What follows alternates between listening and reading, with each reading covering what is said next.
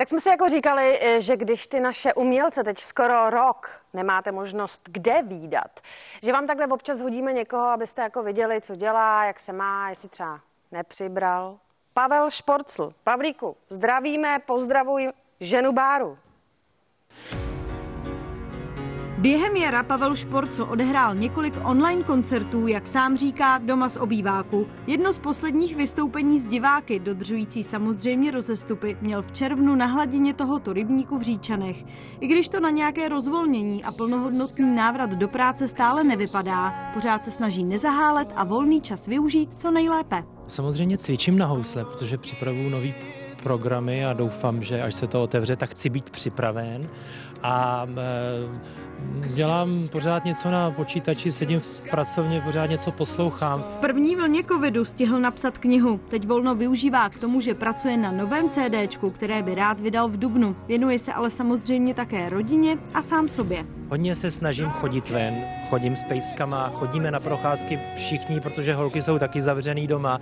A taky hodně chodím do kryokomory, kde vás mrazí na 130 stupňů eh, na tři minuty a ta okysličená krev jde do celého těla a je to absolutně famózní.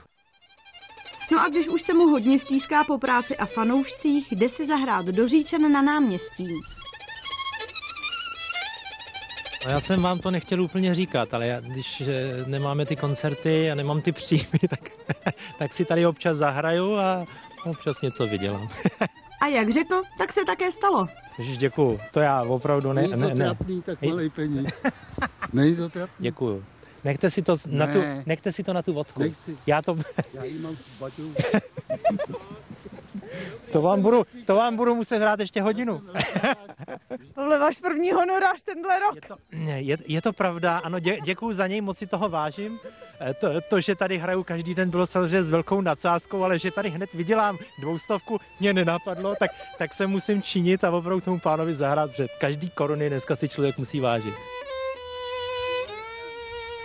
Jak se vám tady hraje v té zimě? Protože vy jste mi říkal, že máte nějakou takovou podmínku ve smlouvách vždycky. Jo, já mám samozřejmě podmínku, že by mělo být v sále nebo kdekoliv hraju 17 stupňů aspoň, tak dneska, když jsem sem jel, jak jsem viděl, že je jeden stupeň, tak eh, hraje se špatně, což konec konců jste možná mohli i slyšet, že to nebylo úplně ono, aspoň z mého hlediska určitě ne. Kdybych chtěl hrát nějaký těžší skladby, jako, jako nějakého Paganiniho nebo Ernsta, tak nic podobného bych tady opravdu, opravdu hrát nemohl. To se těším až do těch opravdových sálů.